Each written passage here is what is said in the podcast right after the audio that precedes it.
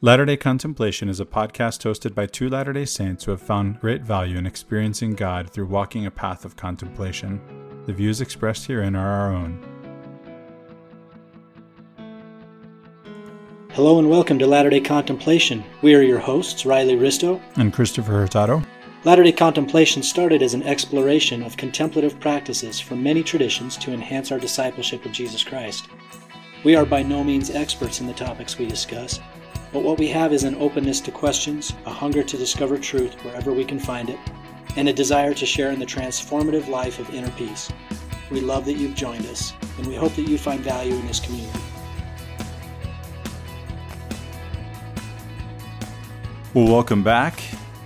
This week I have a special guest. It's great to have Shiloh Logan back on the program. Good to be here. Yeah, you were the original co host with Riley before you asked me to take your place, and now you're back. And it's good to have you back. And, you know, Riley's on a much deserved vacation. And so it's you and me, and we're going to talk about another beatitude. Of course. The last one, right? The last one. I mean, what else would we talk about? What what is there else possible to talk about than the beatitudes? this is where it's at. It's right where it's at, right? Yeah, let's talk about the last beatitude. So, blessed are those who are persecuted for righteousness' sake. Yeah, that doesn't sound fun at all, does it? Well, the blessed part does. blessed for being persecuted. I man, don't know about the right the persecuted part, yeah. You're like, man, what was Jesus talking about? Like like where do we even start with that? How does that how does that even make sense? I was hoping you would tell us. Oh man. Well, I, I got a few ideas. Um, you know, so as as we've talked about this for a, a, long time, and I know several listeners have heard this a lot, and they're going to hear it again because let's hear it. This is yeah, this is one of those conversations that I, I get really excited about because every time this story comes along, there's something new to be learned. There's something new about myself whenever I talk about it that, you know, I write down on the margins on the side and, and I see about myself. A lot of the times we have these moments that we don't like self reflection because of what pops up. And I'm going to tell you, there's a, there's some places that I don't want to discover things about myself.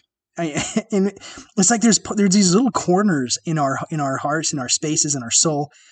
We really don't want to go over there and to analyze them. We don't want to touch them because we're afraid of what's going to come out of the box, right? It's like Pandora's box.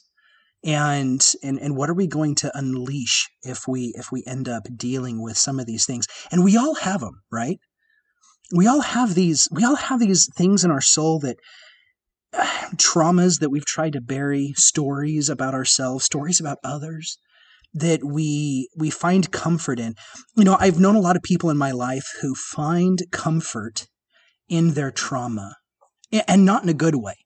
Um, I, what I mean, they're addicted to their story so much of trauma that they just keep reliving it and they keep projecting it and they keep living into it again.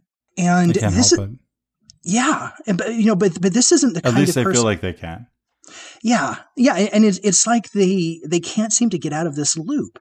And in our lives where we keep like reliving the same tragedy or the same trauma or the same thing, the same thing keeps on happening over and over and over again. And you I know, you. I, I, had a couple relationships before I, I met my wife, and you know they all ended poorly. And the last girl I dated before I met my wife, I had asked her, I'm like, man, this is like another relationship that's gone south in this particular way. And she said, well, you might want to take a look at yourself about why you're attracting the people you're attracting. Ooh. And I was like, oh. and and for as much as I hated that, I was like, oh man. Because we always want to project outwards for the bad things that happen in our lives, right? And yet so much of it comes back to who and what we are and what we project, mostly subconsciously, into our lives and then we live into it and it justifies what we're projecting out there. And then all of a sudden it seems like, well, that's just what reality is. Yeah, that's the truth of it. Right? So the Beatitudes are this conversation about how how do we get rid of our ego? How, and I don't know if that's ever actually completely possible, right? But it's the consciousness of recognizing when the ego comes and starts to destroy our peace. And and you know, it's one of those things in my life. I realize I'm never going to give up on every aspect of my natural identities. I'm never going to give up on everything in my life. The group think that I have of a particular this particular group or that particular group. It's just not going to happen. I remember hearing a story when when it comes to this question of whether it's possible of someone who felt like they had they had gotten rid of their ego and then they were they were so proud of themselves for having gotten rid of their ego. And they said, "Oh man, start over again." Yeah, right. Yeah. yeah, it's that kind of thing. It's it's like once once you realize that you're you're over your ego, you're like, oh man, I, I am over my ego. And You're Right. like, you're like, oh crap. And so and so there's Go like this me. yeah, go me. So you have to start over again. And that's what I think is so beautiful, at least one of the many things that's so beautiful about the Beatitudes, is the way it's structured. And I can't remember the three or four books I was reading that talked about this. I have a stack of them over here, and I could find them if I looked. But it was identifying the Greek rhetoric that Matthew or the author here uh, attributed to Matthew is imploring and, and writing in because the first beatitude of being poor in spirit and the last beatitude that we're talking about here today in blessed are those who are persecuted for Christ's name and for and for Christ's sake. The blessing there is the same. It's the kingdom of heaven, Yeah, I left that out. right? And so why is the blessing the same on this? What what what's the what, what what's the deal here? And For theirs is the kingdom of heaven. yeah.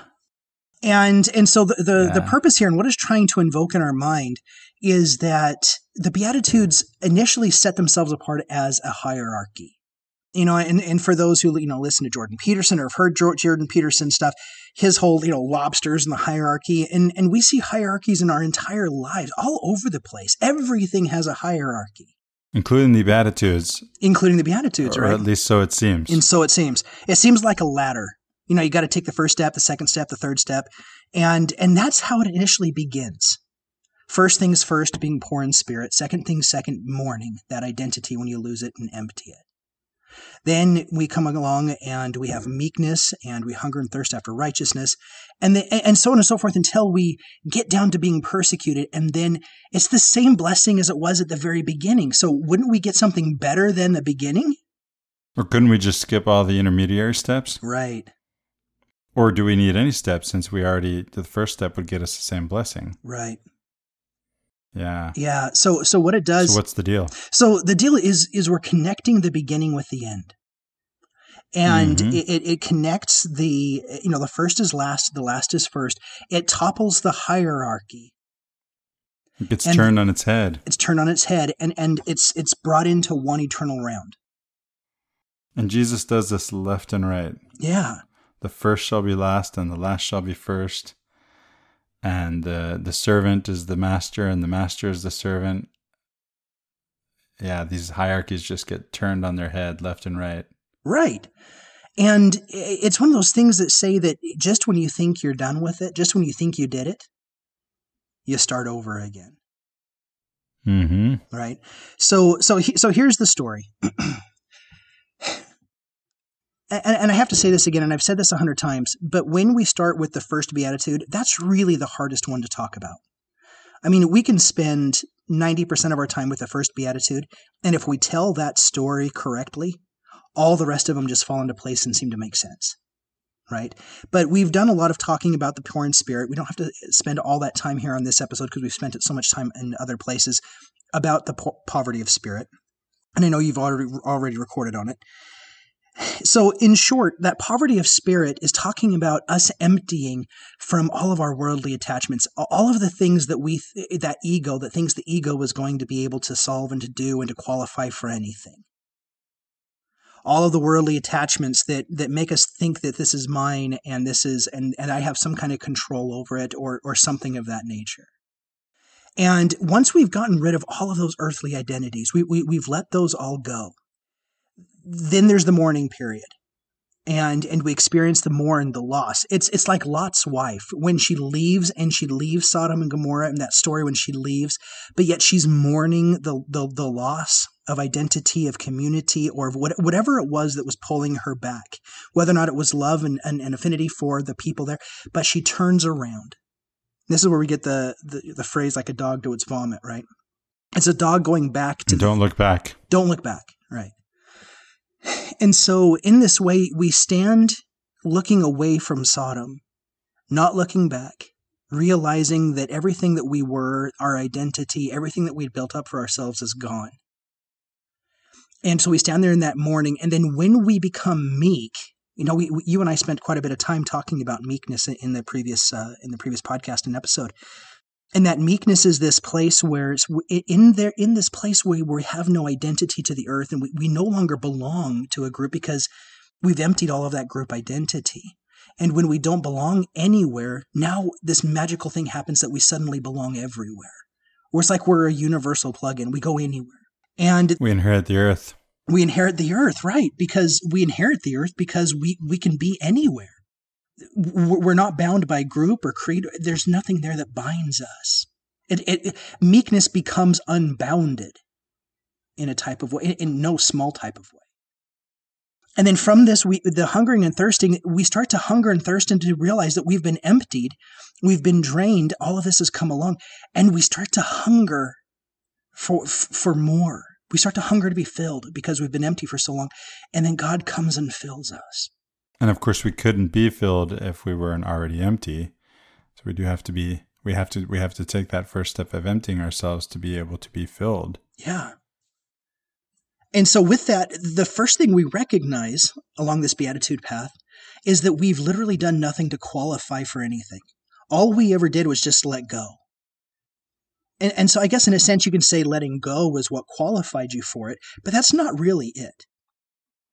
Because by letting go, you just allowed yourself to see what was already present, what already has already been. Yeah, you know, I saw tonight, I was reading uh, somewhere, ego turned into an acronym, edging God out. I mean, how's God supposed to get in if you've got the ego edging God out, right? Yeah. Yeah. So w- when we stand there in mercy, it's because we recognize that nothing we've ever done has really been us qualifying for this entire experience of being of, of hungering and thirsting after righteousness and being filled. It's like enos who stands there after he hungered and thirsted after righteousness and he he asked god he's like god how is this even possible? Just because the, the radical transformation of you just letting go to recognize everything that has always already been is is just we can't even comprehend. And that's when we recognize that the entire thing was only ever mercy. It's all it ever was. That's all, yeah, it's all it ever was. And so then we learn, blessed are the merciful, because they're the ones that obtain mercy. They're coming into this state of mercy because they're recognizing this is what God always already does. And then from that moment, we we step into it, and Enos begins to pray. You know, using Enos as a great test case after he realizes that he's been forgiven of his sins, he starts to see the face of God in his people. He starts to pray for his people. And once he gains assurances for his people, he begins to then turn to his enemies, his perceived enemies. But the, I love it says he, he doesn't actually deem them his enemies. He says, my brethren. And he talks about the Lamanites and he asks for the, the Lord to bless the Lamanites. And so this is Enos, who is who has been given mercy, who then is looking for ways to show mercy. And in the next step of being pure in heart, you cannot be pure in heart unless you've let go of the world. You've mourned. You've been filled with God's love. You've recognized you've done nothing, and yet mercy has completely filled you and has shown you that God's path. And it's in that purity that you begin to see the face of God in yourself and in the other. Including your perceived enemies, those who, whom you perceived as enemies. Right. But yeah, but in a lot of cases, like in Enos's case, he's not even seeing them as enemies. He's he's come to a place where he doesn't even see them as enemies, right? Right. Yeah. These are the people you perceived as enemies, and now you don't. And now you don't. And then and only then are you truly in a place where Christ then comes and says, Now blessed are the peacemakers. Because the peacemakers are the only ones who can bring peace because they're the only ones who have no egoistic identity to pull anywhere. They're not entering into the conversation and engaging in the conversation in an egoistic way because they have a side to prove. They they need to people to believe their side. Well, the whole point of not having peace is because you have this my side versus your side. Right whatever it at, at whatever level, right? My side is right or my side is better or my side is what have you. But if you don't have that side, if you belong anywhere and everywhere, then you have peace. And by the way, another reason why they're the only ones who can give peace is because they're the only, the only ones who have it. You can't give something you don't have. Yeah, that's exactly right. the peace is already coming, and, and we received that in those moments. We really start to receive that really with meekness because all of a sudden the things that cause the pain and this is a very stoic a very stoic way of looking at it at least as far as you know there can be physical pain. We can recognize that you know hey maybe i cut my finger off and maybe there can be that physical pain. But in in a larger sense the the traumas that we feel in life and we experience are not always physical. But even with the physical traumas that we have no choice but to go through those physical pains we can still choose those. Yeah, I mean, once your finger's cut off, it's cut off, right? That's right. And you're not going to be able to do anything with it. Right. I mean, what's the point of, what's the point of um we call it crying over spilled milk, right? It's like your finger's cut off. That's that. I mean, if you can sew it back on, great. Otherwise, that's that. It is what it is. Right. And if you can sew it back on, sew it back on. And if you can't, then you can't. Yeah. I mean, I think a Stoic would say it would be preferable that your finger would not be cut off. But if it would be cut off and there's nothing you can do about it, you would move on. Right. And is very much in that kind of way of looking at things of things that I can do, things that I can't do, things that are in my way of influencing and things in my way of doing things and things that aren't. I'm really bad at this, Shiloh. You you know me. I think we're both I think we're both really bad at this. Yeah, my wife calls me a sucky stoic she knows. I think she knows. I registered the domain name. You know, suckystoic.com. Yeah, you told me about. I, with it yet. I think we need to do something with that. Yeah, that's a good idea. For foreshadowing of a future project, right? Well, and and what it what it comes down to is being vulnerable, which is kind of what we're talking about here, right? Is being willing to be vulnerable. This is where you started us off, where we all have these places that we don't want to look.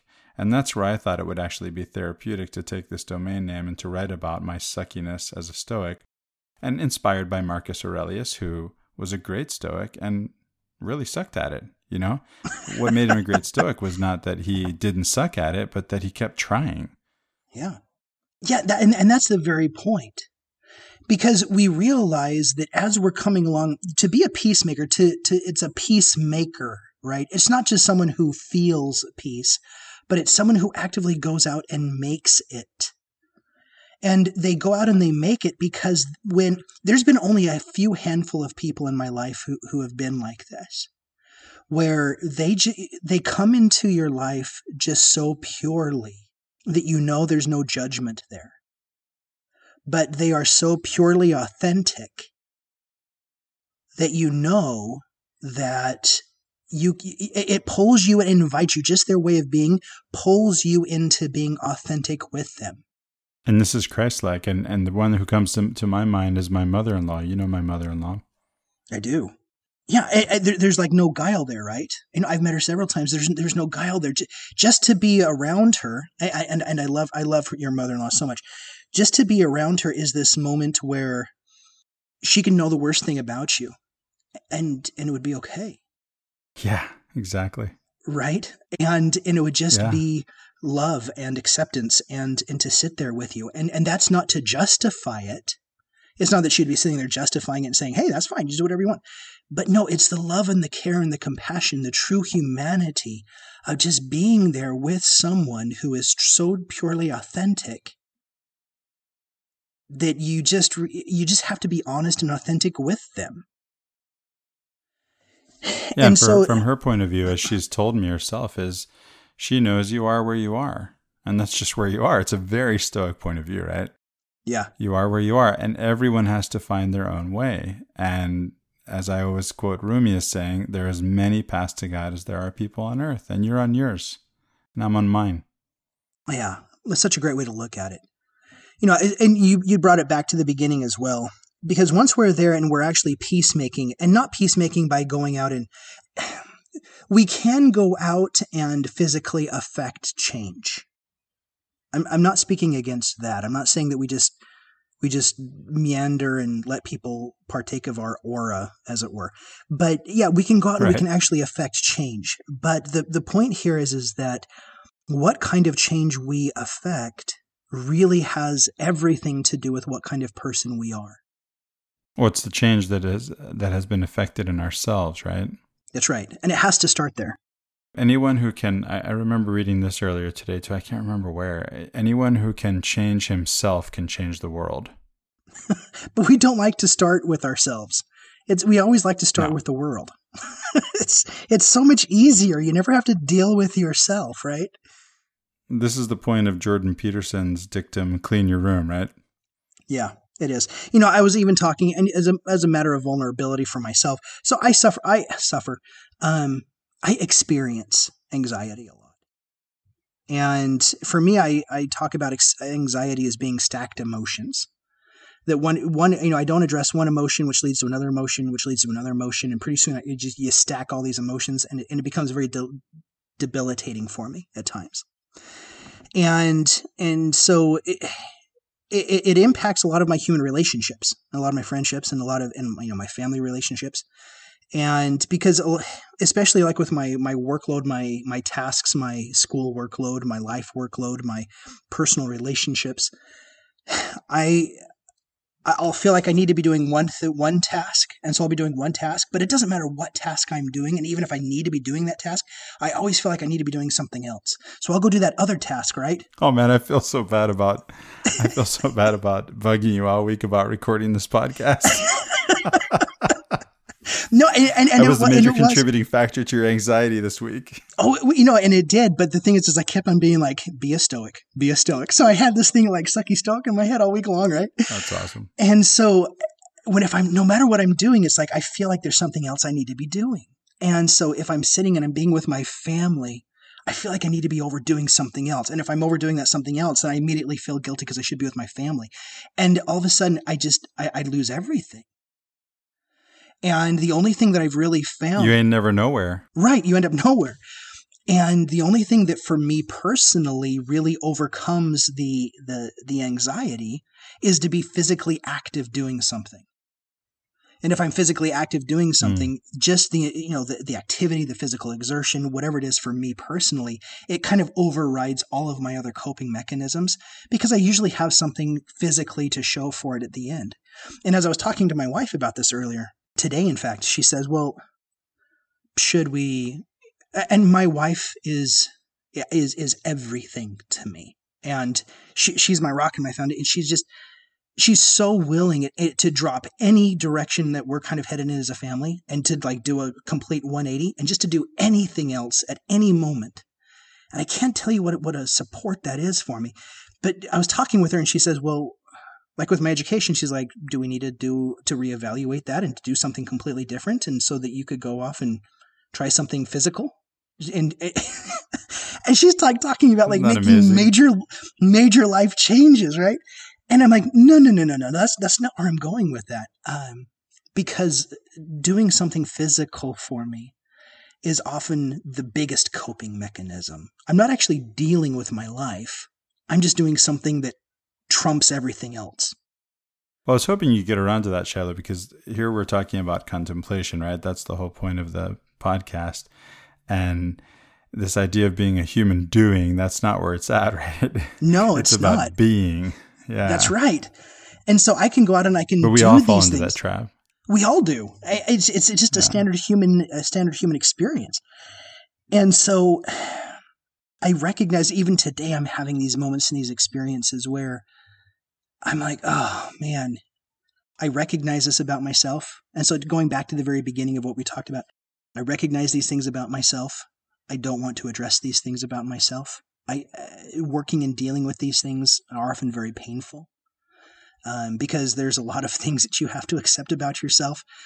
Now, me personally, uh, I, I very much enjoy. There's a part of my personality with, that is naturally very stoic in that on most things I can really kind of compartmentalize and saying if it's true, why be offended by it?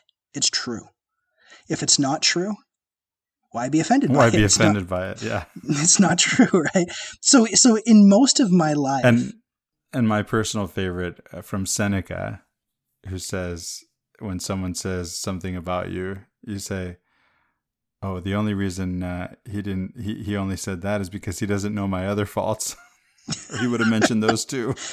Yeah, I feel that. I, I, I feel attacked by that. So so so in that way, the persecution that I have on myself, the the inner persecution, is really greater than any external persecution that I can receive. Ah, we found the persecution. Yeah, because most external persecution that I feel I was like, it's either true or it's not. And if it's true, it's true. Then okay, whatever. And if it's not, then it's not. Then whatever. But there's also this thing inside. There's this inner accusing agent inside that accuses me that if I'm doing one thing, I should be doing another. And if I'm doing this thing, I should be doing that thing. And this this inner voice that drives discontent within the chamber of my my my own heart and mind. Shiloh, are you saying I'm persecuting myself? I'm the culprit. I'm the one doing this. You're the one doing it Of for yourself, course. yeah, right. And I'm doing it for myself. And I'm the one persecuting me. Oh, what am I doing? yeah, because we don't want to address ourselves. We don't want to see ourselves. It's easy. It's easy to believe the. When I taught seminary for so many years, one of the things that I kept talking about was I, I would I would have the, the these exercises where I would have the students say something about themselves. And inevitably the list of things that were on the they try to be nobody really likes to paint themselves too good because it seems prideful. And so it's easier to, to show yourself negatively. And but these students were trying to do it more moderately. Or or it's actually prideful because what you're doing is you're you're trying to cover up that you're that you're covering up. That's By right. covering up just enough that nobody will notice or that hopefully nobody will know. Does that make sense? Yeah, that's right. Because in those It's ways pride. it's pride yeah and so the, the students they would often say things that were on the the negative side of neutral about themselves. And i would often ask them like what kind of what kind of titles and what kind of names do you have for yourself in school and in your family life and in these things? And inevitably this it would always be waitlisted on the negative things. And so the question that I always ask them is why is it so much easier to believe the negative things about your life than the positive things? Why is it so hard for us to feel like we are behind and that we have a God that doesn't love us unless we qualify for Him? Why do we accuse ourselves that we're not strong enough, that we're too weak, that we're not good enough, that we're not pretty enough, that we don't fit a status quo? That why do we do that to ourselves? Because none of it's true. There are things that are, are objectively true. Like, for instance, if I say, as per this is what this particular weight and measurement means, my body weight right now is more than I want it to be. But eh, there's a fact of saying that I weigh a certain much, but then there's a story as to what that means. And facts are facts, but it's the stories about ourselves that destroy us. You know, I have an answer to your question. It's an answer at least. It's a it's a quote from Marianne Williamson that came to my mind. It's often cited as a Nelson Mandela quote because he was quoting her in his inaugural address. Do you know the quote? Tell me. Our deepest fear is not that we are inadequate. Our deepest fear is that we are powerful beyond measure. It is our light, not our darkness, that most frightens us. We ask ourselves, Who am I to be brilliant, gorgeous, talented, fabulous. Actually, who are you not to be? You are a child of God. Your playing small does not serve the world. There's nothing enlightening about shrinking so that other people won't feel unsure around you. We were born to make manifest the glory of God that is within us. It is not just in some of us, it is in everyone. As we let our light shine, we consciously give other people permission to do the same. As we are liberated from our own fear, our presence automatically liberates others. Oh, man. I love that. That's part of what I experience around my mother in law, you know? Yeah. It's that sense of freedom. There are very few people who can be that. For, for uh, uh, there's let me let me rephrase that. There everyone can be that. Everyone already is that. There are very few of us that will ever truly recognize that about ourselves and who can then be that for others. And that's where I see this, this real persecution comes from. Is that when those people who are typically beatitude living people, those who empty and who go through this process and are willing to do the work for themselves, they become a type of person that the world can't recognize. They have no context to. And that's when they begin to they begin to fight against the beatitude person. You know, so I do a lot of I do a lot of study in um, of church history studies and church and and I study a lot about uh, the LDS church history. And w- I was doing a master's thesis in Mormon nationalism from 1830 to 1900, 1900 for a uh, for a master's in history at Cal State Bakersfield, where I live and I, and I didn't complete it. I, I, I switched to uh, I switched universities, and, and I didn't complete that. But one of the things that I learned while I was studying for it, and I was I was doing my pr- preliminary research, was into how identity is formed. And we've talked a lot about identity, you, know, you and I, Christopher, in, in some of these previous episodes, and about how that, how that identity is formed.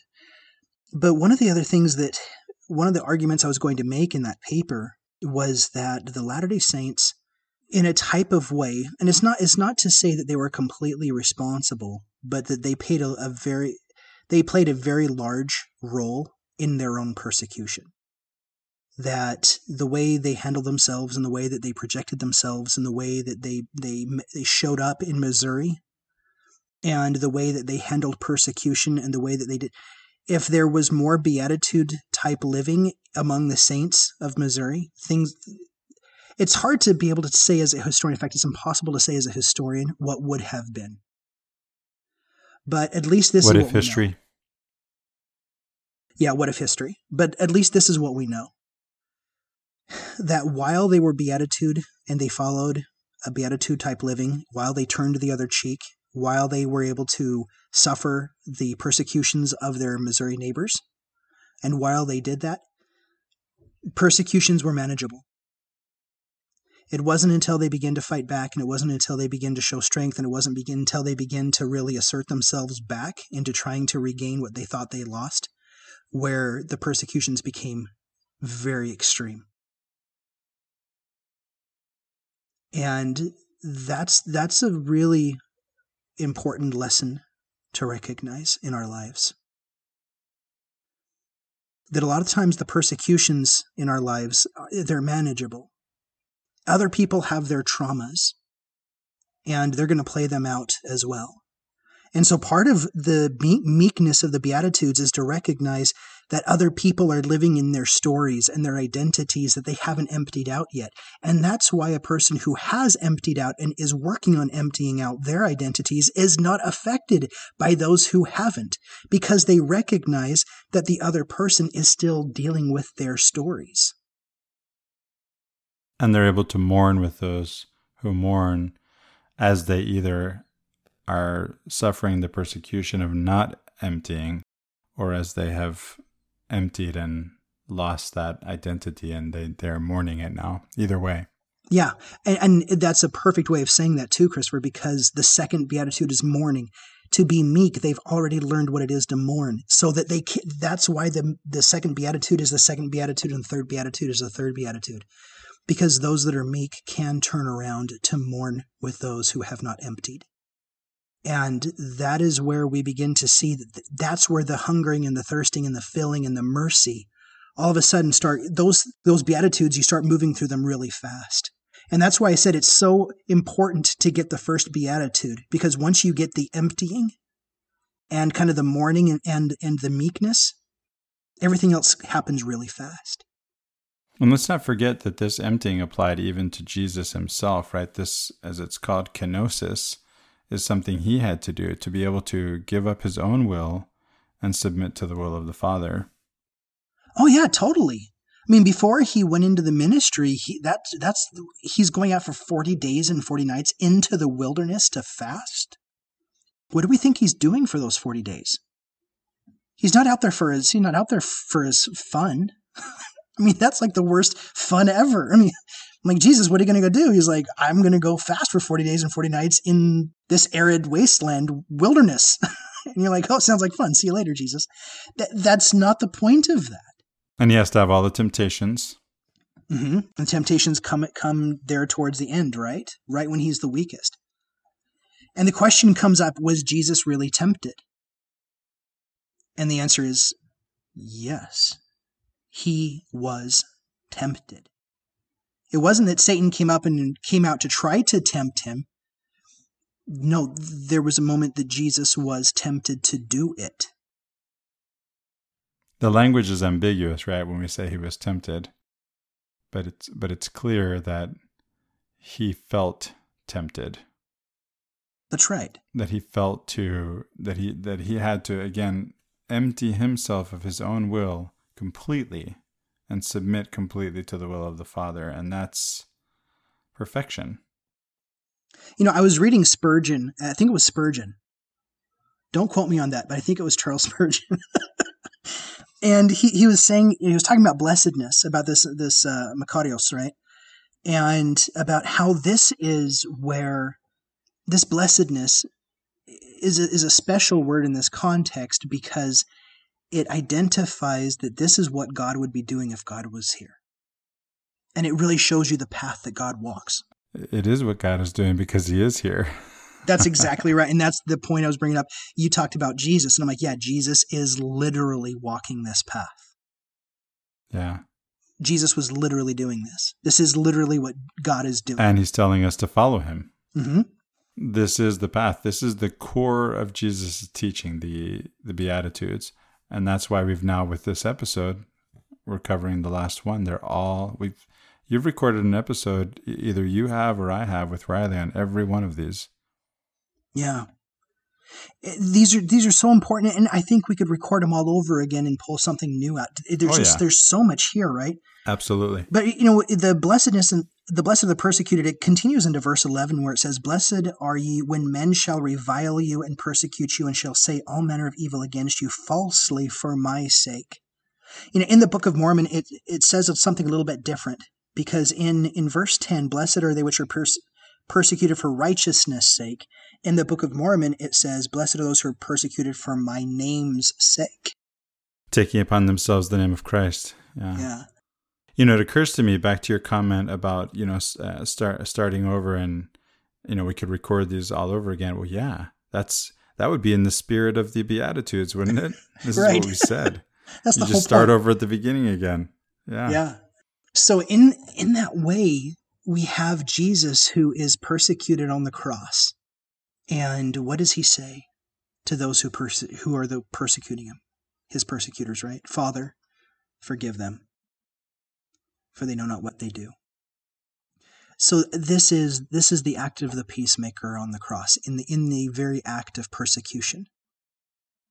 Pleading for forgiveness, pleading pleading because the those who are persecuting are acting out of their egos they're acting out of their identities to the world. They don't, they haven't repented. And that's why I love the definition of repentance so much in the LDS Bible Dictionary, that it's a, it's taking a fresh view about God, about ourself, and about the world around us.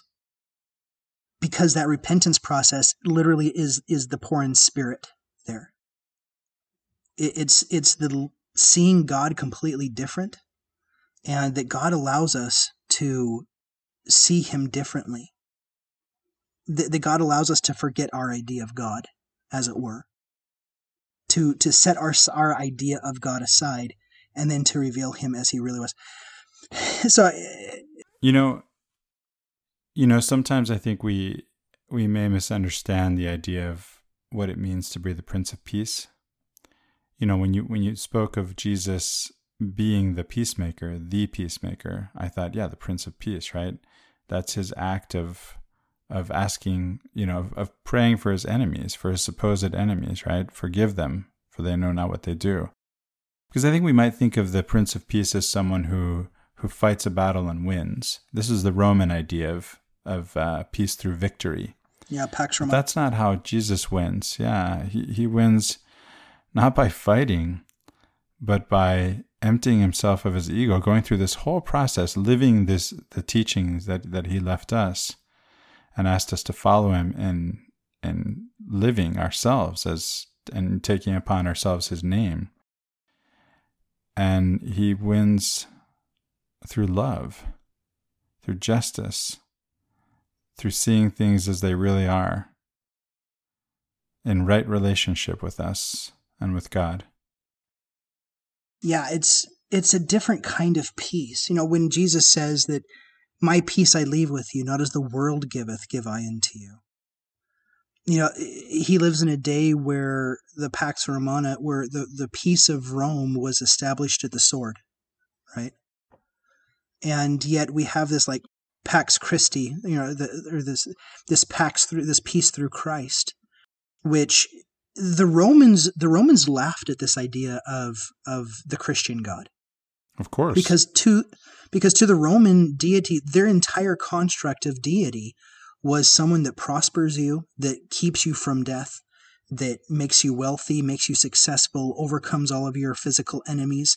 And to a large extent, the Jews had adopted this. I mean, they, would already had their own version of it throughout the Old Testament, all the way, you know, even from David, right?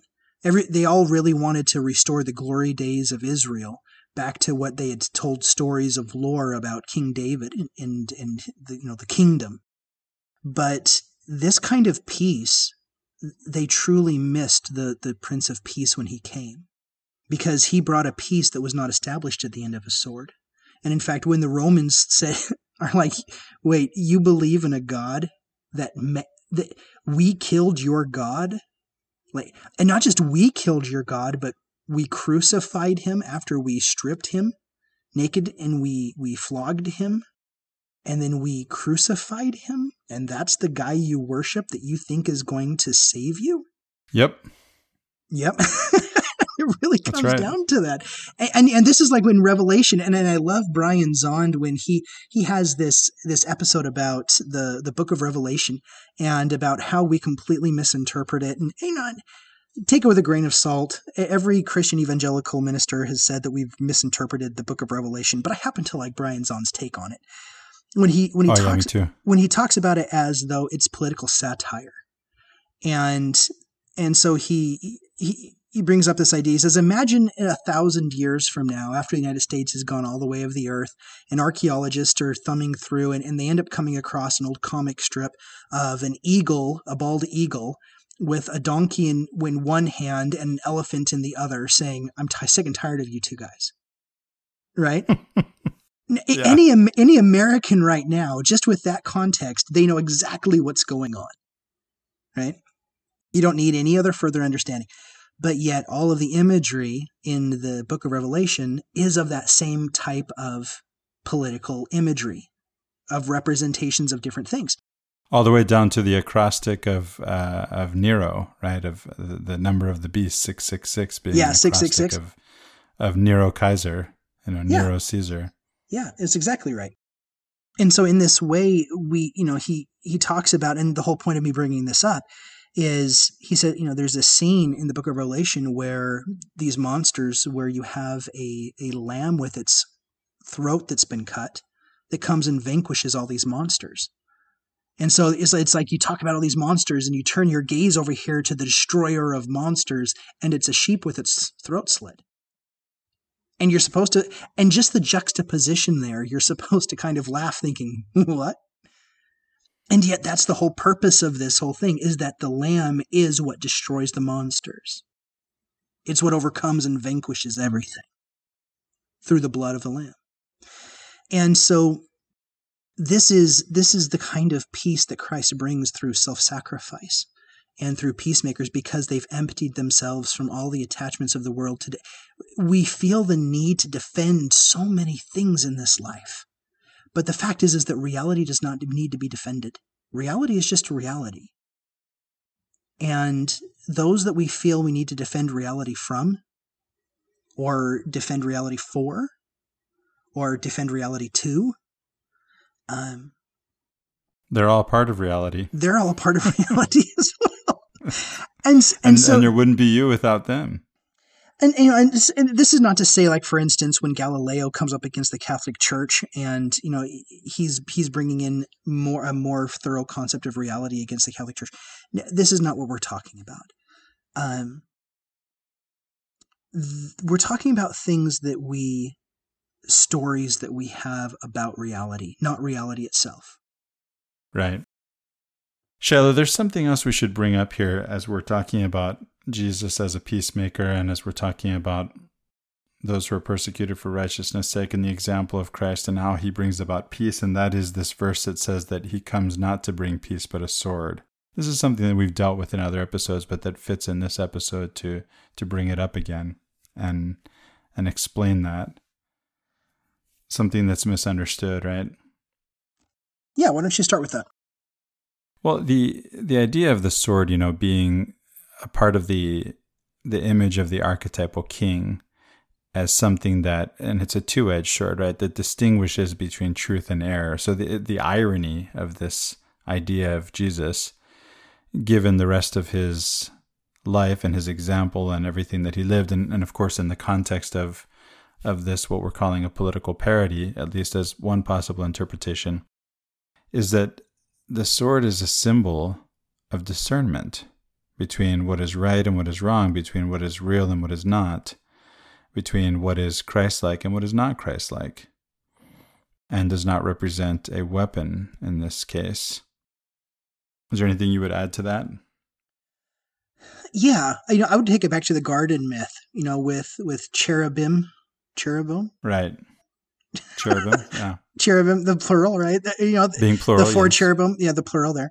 Um, and, and they're facing, you know, the four cardinal directions, and cherubim has a flaming sword, right? And the common interpretation is that God sets cherubim there to keep Adam and Eve out. But that's not the point. Well, which of course can't be, right? Because we're supposed to return to the presence of God to eat from the from the fruit of the tree of life, which is the Son of God. Right. And, and, and so we have to ask ourselves that if this was, if this literal, if we're going to take this literally, which I, I, don't anymore, I take it far more allegorically and, and mythically. But let's say it's literal, because I'm I'm completely okay if it's literal. I just that's not where the value that I find in it rests at all. But if that's the case, where was cherubim when Lehi walked up to it in his dream? Like was did cherubim just like take a vacation that day? It was cherubim's like oh, i've been here for a really long time. Let's all let's all go take off. But when lehi walks up to the tree of life cherubim's not around uh, there's a beautiful scripture in in the book of mormon i'd have to go find it. It's in, i didn't come prepared with it. It's in it's in the first few chapters of helaman. But i remember reading it and it married all of these uh, the, the cherubim with the rod of iron analogies and it really shows that the rod of iron really is the symbolic cherubim. The rod of iron is that thing which brings you into the tree of life. Cherubim is there with a flaming sword because as we've talked about in previous episodes it's it's the cutting away of the ego. It's the cutting away of the false self. It's the Adam and Eve fell, and they entered the word of du- the world, the epistemic world of dualism, of of everything by its opposites, right? And th- they were supposed to come out of the world of dualism from the knowledge of good and evil because the knowledge of the, just the love of God is a singularity. It's a unity. It's just one fruit. And so the sword there is cutting away the dualism it's cutting away the way that we see the world by its opposites and just sitting with the unity and the singularity of, of God. Yeah, and this is what I meant by distinguishing between what is and what isn't because that duality is is not reality. Right. The reality is a unity. Yeah. It, it, it just is what it is. Not to be confused with uniformity. this is true. This is true. Had so when I that see, in. That's right. You know, it's, it's sad that we always have to throw that in whenever we talk about unity not being uniformity. But right here with verse 34, so when I see Jesus saying, I come not to bring peace, but a sword, it's it's the same sword that I see cherubim has. He's not coming to bring the peace that they were looking for. He's not coming here to bring this this whole false unity under false identities. He's coming here to cut away the natural man. He's coming here to cut away everything that is that will set us against our eternal natures, right? And so it's not that he's coming to, because he's the Prince of Peace. He leaves people with peace, right? My peace I give unto you, not as the world giveth, give I unto you. So Christ is even recognizing that the world has a sense of peace that it gives. The world has an has an idea of peace that it wants to provide. And we can even say maybe this is, if we're looking at kind of a yin yang thing here, maybe this is even Satan's counterfeit of peace that Satan wants to offer. I love Hugh Nibley's statement in uh, it's it's his in his uh, article called the um, the ancient law of liberty. I had to think about it for a second. The ancient law of liberty. Um, it's on YouTube. You can Google it. But he talks about how we have to remember that Satan's original point was not viciousness, but he was trying to compel virtue by edict. That Satan was originally planning a world of where you could enforce goodness and you can enforce virtue. And that all the archetypal kings ever since then have been following Satan's plan of trying to enforce virtue by edict.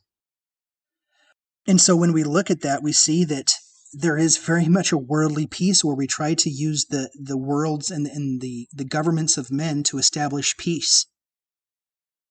But Christ comes with a peace where we have to empty from our worldly identities in establishing the kingdom of heaven. And the kingdom of heaven will look nothing like at all like the kingdoms of that men have built to find peace whatsoever.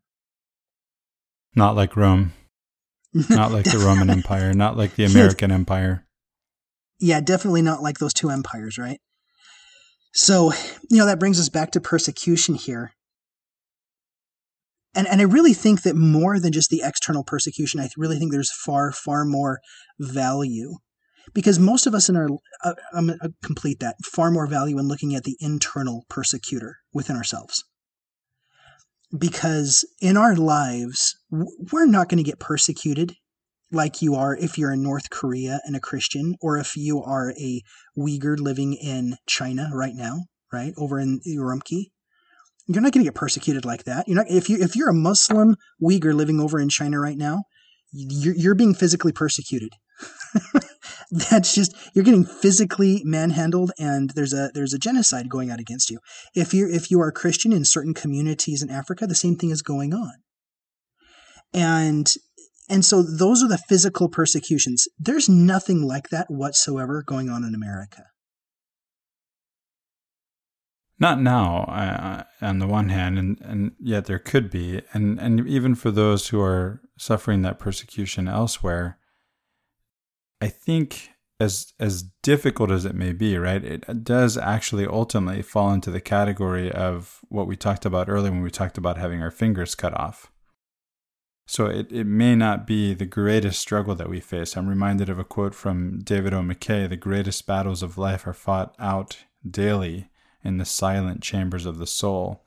And, Yes. and that, in fact, that's parallel to a saying of the Prophet Muhammad, who, when returning from battle, uh, from a battle, said to his companions, we're, we're returning from the lesser jihad, and jihad means struggle. It's the same thing that that David O. McKay is saying, right? We're, we're returning from a lesser struggle to the greater struggle because if, as we go on from this battle, we go back to our daily lives where we're going to fight these these battles in, in the silent chambers of our souls. And those are because right do, do you see what i mean anything that's outside of us is really ultimately just a part of reality that it may be unfortunate that we're persecuted in that way but there's really nothing we can do about it yeah I, and, that, and that was a really great way because that's ultimately the point i was trying to make was with all the physical persecution that really does happen it doesn't yeah. really happen in this country I mean, it right, not not like that. And and it's funny because you have people, you know, they feel like they're persecuted for righteousness' sake because they're standing for whatever version of whatever they believe is the thing, as you were saying earlier, that we have to protect. That somehow God needs us to protect X, Y, Z about Christianity, as though He didn't, you know, have his own. Well, on the one hand, as if He weren't sovereign, and, and on the other hand, as if the, as the people that he made free, that he gave agents who weren't sovereign themselves, right? And so we have people, I don't know, bad mouthing us on Facebook or something. We think I have, I'm being persecuted for righteousness' sake, and and I'm reminded of Rob Bell who mentions the the Dalai Lama in the case of somebody who thinks they're being persecuted on on Facebook because of their political or religious beliefs, and and and Rob Bell says. You, you think you have haters? the Dalai Lama has haters. China. right. You know, and one of the things I always laugh about is uh, like the war on Christmas and the persecution of the war on Christmas. I'm like, there's never a time in any Christmas where I'm like, there's a war against Christmas as I'm getting my Christmas tree, right? As I'm coming home and I'm reading the book of Luke to my family, I'm like, there's not, this is not a war on Christmas. And it's like, do, do, you really honestly believe that Jesus is like, you guys need to celebrate my birthday on December 25th in this particular way and have my name plastered on everything? Well, not only that, but you, you know, I took my wife to Syria in, Jan- uh, in January of whatever year it was before Syria fell apart and descended into chaos. And it was January and their Christmas trees. You could see that this is in Syria, in a Muslim majority country. Who are we kidding? You know, there's no, there's no, there's not even a persecution of Christmas in Syria, yet alone in the United States. Right. And I know there's a lot of people that, that they really get, and the reason why I brought Christmas up is I know there's a lot of emotion surrounding it. I know there's a lot of things that talk about it when when it comes along.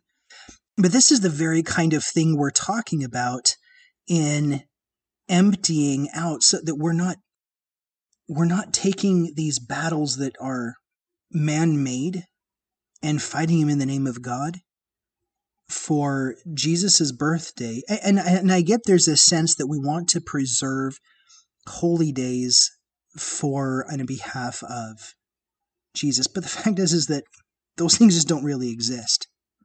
Um, there are far more weighty matters that concern our actual internal persecutions and the beatitude path. And so, and so, this is one of those things we're just taking it back to the beginning. The persecutions that we truly will experience on a day by day basis are the ones that come from our own ego. It's the things that tell us that we're not good enough, that we're not strong enough, that we're not doing things the right way, is the thing that that that originates the fear of being deceived. I was like, man, eh, in my, in my life, there's there was a very subconscious fear of being deceived until I truly had experienced the love of God, even on a micro level. And in that moment, I lost that entire fear of ever being deceived because even if I was there was a there was a person who I was doing business with at one time and we uh it's a really long story. I'm not going to get into it, but there was a prayer that was uttered. And this this gentleman he was a very devout Christian. He's a very good friend of mine still. And there was a business decision that needed to be made, and when he prayed he says, "Lord, if we make a mistake in what we're doing, we make it in your name we're, we're doing our best to be everything that we're supposed to be. And that prayer has stuck with me for, I don't know, 10 years, maybe even longer than that, whenever it was. But just God, if we're making a mistake, we're making it in your name. because our intention is to do what's right. You know, Shiloh, that reminds me of a quote that I shared with you earlier, which I don't know if you saw it. I texted it to you. It's from Thomas Merton, uh, the the Christian contemplative often mentioned on this podcast. He says, "My Lord God, I have no idea where I'm going. I do not see the road ahead of me. I cannot know for certain where it will end, nor do I really know myself. And the fact that I think that I'm following your will does not mean that I'm actually doing so. But I believe that the desire to please you does in fact please you, and I hope I have that desire in all that I'm doing." I hope that I will never do anything apart from that desire, and I know that if I do this, you will lead me by the right road, though I may not know nothing about it. Therefore, will, will I trust you always. Though I may seem to be lost and in the shadow of death, I will not fear, for you are ever with me, and you will never leave me to face my perils alone. Yeah, I love that. It's that. It's that. Yeah, it's that. Well, I don't know if I have much more to say after that. yeah, that that's that's really where it goes. So, in my life, there's things I can plan for. There's things I can try to to to get my life in a particular order to accomplish certain things. And it really comes down to I, I don't know what I'm doing most of the time. if I'm being completely honest, I don't know. But what I do know is is that every time I rely on God, and I give that I don't know to God, in the moments when I want to blame myself and when I am in that moment of persecution, self persecution, that's when I know I have to start everything over again. Mm-hmm. Is because I'm like, oh, there's something there that I didn't empty from. Yeah. There's something there that I need to go back to. But guess what? God's there too. Yeah. He's he's always there. He was there when I emptied the first time, and then I come and I'm persecuting myself again. I'm like, I need to empty some more. And God's like, Yeah, I know. I'm like, You still here? And the voice comes back and it says, Yeah, always. Always. I'm like, I'm like, You sure? And he's like, Yeah, I'm here. Well, Shiloh, thank you for coming on and recording this episode with me. Yeah, thanks for having me. And thank you all for listening. Let us know if you have any comments, and have a great week.